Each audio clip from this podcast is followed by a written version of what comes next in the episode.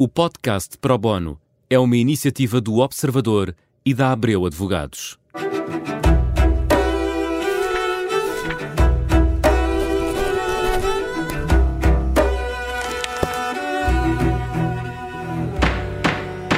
Viva, sejam bem-vindos a Pro Bono, uma parceria da Rádio Observador com a Abril Advogados. Eh, hoje vamos olhar para as alterações à legislação laboral e vamos fazê-lo com Sofia Silva e Souza, sócia contratada da Abril Advogados. Eh, Sofia, bem-vinda. Olá. Vamos, estamos então num período de alterações substanciais às leis que regulam o trabalho. É uma discussão que prossegue ainda no Parlamento. Vamos então olhar para, para elas e para o impacto que podemos esperar deles. Uh, Sofia, quais são as principais alterações então da legislação laboral que estão em curso? O, o basicamente, neste momento, uh, encontra-se a decorrer a aprovação na especialidade uh, de uma proposta de lei que foi publicada no verão do ano passado e que é uma proposta de lei muito abrangente do ponto de vista das temáticas que vão sofrer ajustes, não só uh, de normas contidas no Código do Trabalho, mas também de normas, por exemplo, que estão no Código Contributivo da Segurança Social. É, portanto, um leque de matérias muito grande que está em causa e neste momento uh, está a decorrer o processo de aprovação da proposta na especialidade. Uh, já estão aprovadas na especialidade uma série uh, de alterações que são praticamente certas e ainda permanece em discussão outro tanto. Portanto, a nossa conversa uhum. hoje não é uma conversa que tenha ainda por referência o diploma final, aprovado na globalidade, mas apenas e só as alterações que neste momento se encontram já aprovadas na especialidade. E que previsivelmente vão ser depois aprovadas uh, na, na, generalidade, se quisermos, na votação final, uh, em todo o diploma. Podemos ir então a essas que já, que já, que já estão garantidas de alguma maneira? Uhum. Estão várias garantidas.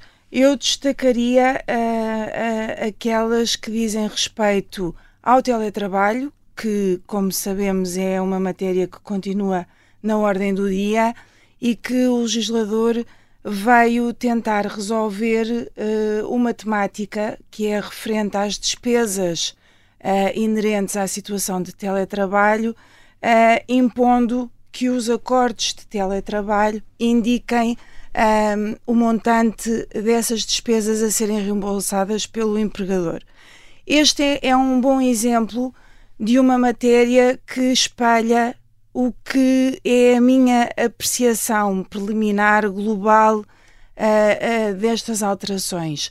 Uh, o legislador vem impor que os acordos indiquem o um montante da despesa, mas não faz qualquer ponto com a parte do tratamento fiscal dessas despesas, uhum. por exemplo, que é um dos pontos que tem vindo a ser mais discutido uh, desde a altura em que as alterações ao regime do teletrabalho foram uh, ah, um, est estão em vigor. É, o que está em causa é basicamente se eh, esse montante que entrega ao trabalhador a título de despesas para compensar de facto o acréscimo de custos na, em casa com o teletrabalho, se é uh, salário e se é tributado enquanto salário, é isso? Exatamente, exatamente. E portanto, uh, discute-se, seria sempre uh, objeto uh, de não tributação, por exemplo, em caso em que o trabalhador fornecesse à empresa os comprovativos dessa despesa. As faturas de, de serviço de internet, de eletricidade e por aí fora. Exatamente. Uhum. Mas já assim não é se esses comprovativos não existirem. O que quer dizer que se o, o acordo de teletrabalho contiver a indicação de um montante que é mensalmente, anualmente, uh, pago ao trabalhador, mas sem que essas, esses comprovativos existem, existam, uh, o que vai acontecer é que esse montante é considerado rendimento do trabalhador. E Ora, enquanto tal. Claro. Exatamente. Uhum. Isso não faz objetivamente sentido, não é? Porque se é uma compensação por despesas, não, não estamos a falar de retribuição, não estamos a falar de um rendimento que deva ser sujeito à tributação. E, portanto, esta parte, que era a parte mais importante, digamos assim, fica por resolver. Ainda. Vamos ver Ainda. se há uma clarificação do certo. futuro em termos tributários. Certo. Se bem que o legislador poderia, o legislador laboral poderia ter tê-lo feito de outra forma, que, que fosse apta em si a resolver sozinho. Sanar já esta, a dúvida, Exatamente, claro. exatamente. Depois uh, um, temos uh, uh, alterações que têm que ver com o tratamento e a existência de uma presunção de laboralidade no quadro das plataformas digitais. Este é outro dos temas que está na ordem do dia e que aqui, em coerência com o mote destas alterações, que é a Agenda para o Trabalho Digno, o legislador vem fazer uma intervenção direta, uh, a meu ver, do ponto de vista. Sofia Sousa, deixe-me só clarificar. Estamos a falar uh, da relação de trabalho, uh, deixe-me falar a linguagem corrente, de estafetas que uh, trabalham e que fazem entregas de comida ou de objetos de, de comércio eletrónico em nossa casa. Por exemplo. Uh, designa, designam-se as plataformas Uber ou semelhantes. Exatamente. Okay. Exatamente. E é essa relação de trabalho, uh, como é que esses estafetas uh, se relacionam com essas sim. plataformas? Até agora tem sido muito discutido se essa relação tem um caráter, uma natureza laboral ou uma natureza de uma prestação de serviços. Como sabemos, são realidades completamente diferentes do ponto de vista jurídico, em termos do tratamento e uh, o que tem vindo em termos europeus uh, a ser a posição maioritária dos tribunais, para não dizer quase unânime, é que realmente a forma como essa relação está organizada tem a natureza laboral. nessa medida, o, o, legislador em Portugal, uh, não há muito tempo, veio regular uh, esse tipo de relação num decreto de lei que uh, não, não, não tinha uma posição assumida relativamente à natureza da mesma. Portanto, a uhum. este ponto, se é um contrato de trabalho, se é uma relação, uma, um, um contrato de prestação de serviços que está em causa. Agora, o, o, o, que, o que foi aprovado uh, vai no sentido de se declarar a existência de uma presunção de laboralidade portanto, presumir-se que é uma relação de trabalho, competindo depois à plataforma ou ao intermediário afastar essa presunção. No fundo, provar que não. Exatamente. Maneira, apresentar Exatamente. dados que, que, que, que afastem a existência, a necessidade de existência do contrato de trabalho. Exatamente, uhum. exatamente. Mais uh, algum ponto a, a, destacar ainda? Uh, olha, destacaria uh, dois. Eh, porque têm, a meu ver, também um efeito prático muito relevante.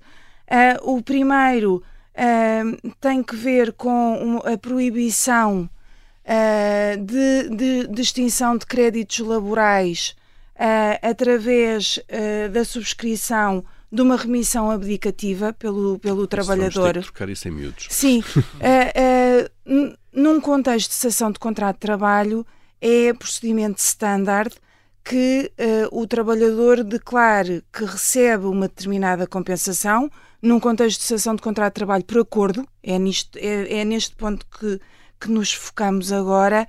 Uh, o trabalhador recebe uma compensação e é procedimento standard que, que declare nesse mesmo documento que com o recebimento daquela compensação e com o pagamento dos créditos finais a que tem direito, nada mais tem a reclamar da empresa, um, ficando, portanto, a empresa protegida, digamos assim, salvaguardada de uh, pagar aquela compensação ao trabalhador, que, por regra, em contextos de, de acordos de cessação de contrato de trabalho, é calculada com base numa fórmula mais favorável ao trabalhor. Mais do que aquilo que a lei diz, os mínimos exatamente, que a lei do que a lei uhum. prevê.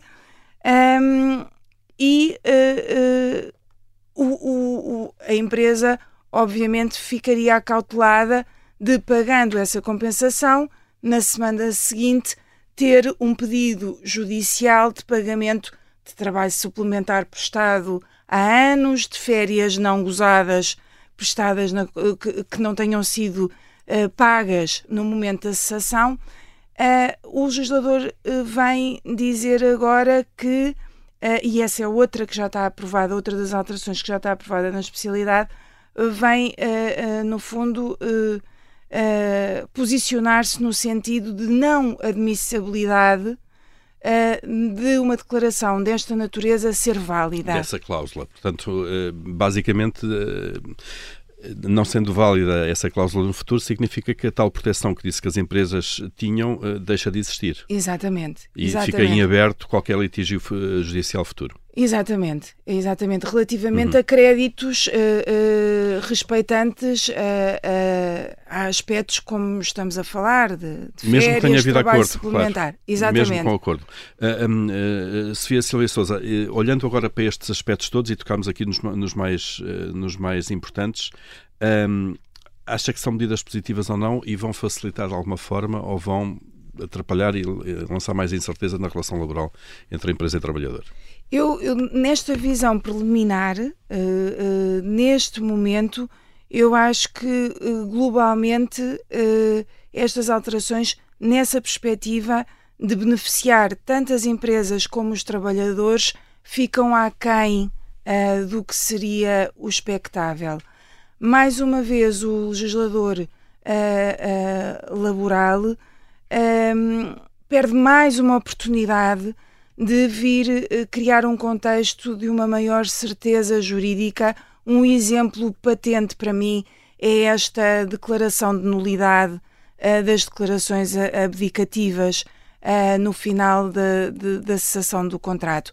Esta era uma matéria que, para além de ser um, um procedimento standard, tem vindo a ser submetida à apreciação dos tribunais superiores que até aqui entendiam que uma declaração desta natureza na constância da relação laboral não era válida, e isto porque, num contexto eh, laboral, eh, se assume que a posição das partes não são de igualdade, o trabalhador teria aí uma posição de inferioridade face à empresa e, portanto, eh, entendia-se que estando o contrato de trabalho em vigor, uma declaração desta natureza não seria válida. Uhum. Mas já não era assim se a mesma fosse subscrita no momento da cessação do contrato de trabalho ou após a cessação do contrato de trabalho. Uh, e, e justamente porque nesses momentos essa posição de inferioridade não se colocava da mesma maneira. Um... Sim, o trabalhador nesse momento tem poder negocial para aceitar ou não aceitar os termos do acordo. Exatamente, claro. exatamente. E, e, e, justamente os tribunais superiores uh, uh, declaravam isto mesmo, que é uma coisa que eu julgo que é fácil de perceber que faz sentido. Ora, com esta alteração, uh, vem agora, tanto para empresas como trabalhadores, colocar-se um novo contexto que até aqui não existia e que não favorece nenhuma das partes. É evidente que uma empresa uh, hoje, uh, quando esta, esta alteração for publicada, não tem o mesmo incentivo a pagar uma compensação uh, superior à que é legalmente conferida ao trabalhador, por conta de saber que no mês seguinte não teria um litígio com esse trabalhador relativamente a créditos agora uh, não se colocará certamente. Claro, eh, permanece uh, uma mesma... incerteza uh, e de facto não há incentivo para a empresa fazer isso. Exatamente. Claro, para ir além da lei. Uh, Sofia Silva Souza, muito rapidamente, fica a faltar mais alguma coisa ainda neste, neste processo legislativo? O que é que podemos esperar ainda rapidamente? Há várias alterações que ainda estão a ser discutidas na especialidade. eu julgo que esse juízo eu reservo para, para uma fase uh, posterior, se não se importa. Claro. Uh, e, e, e, repito, de facto, isto é uma visão ainda necessariamente preliminar, uma, um primeiro olhar, e não é de facto o documento final que, que, é esperado por todos com, com grande expectativa. Mas é uma matéria que vamos eh, seguramente acompanhando, até pela importância que ela tem em termos laborais. Uh, Sofia Silva Souza uh, é sócia contratada da Abreu Advogados e teve, esteve connosco aqui neste pro bono, de facto, a levantar aqui a primeira ponta de véu sobre as alterações em curso na legislação laboral. Pro bono regressa na próxima semana com outro tema.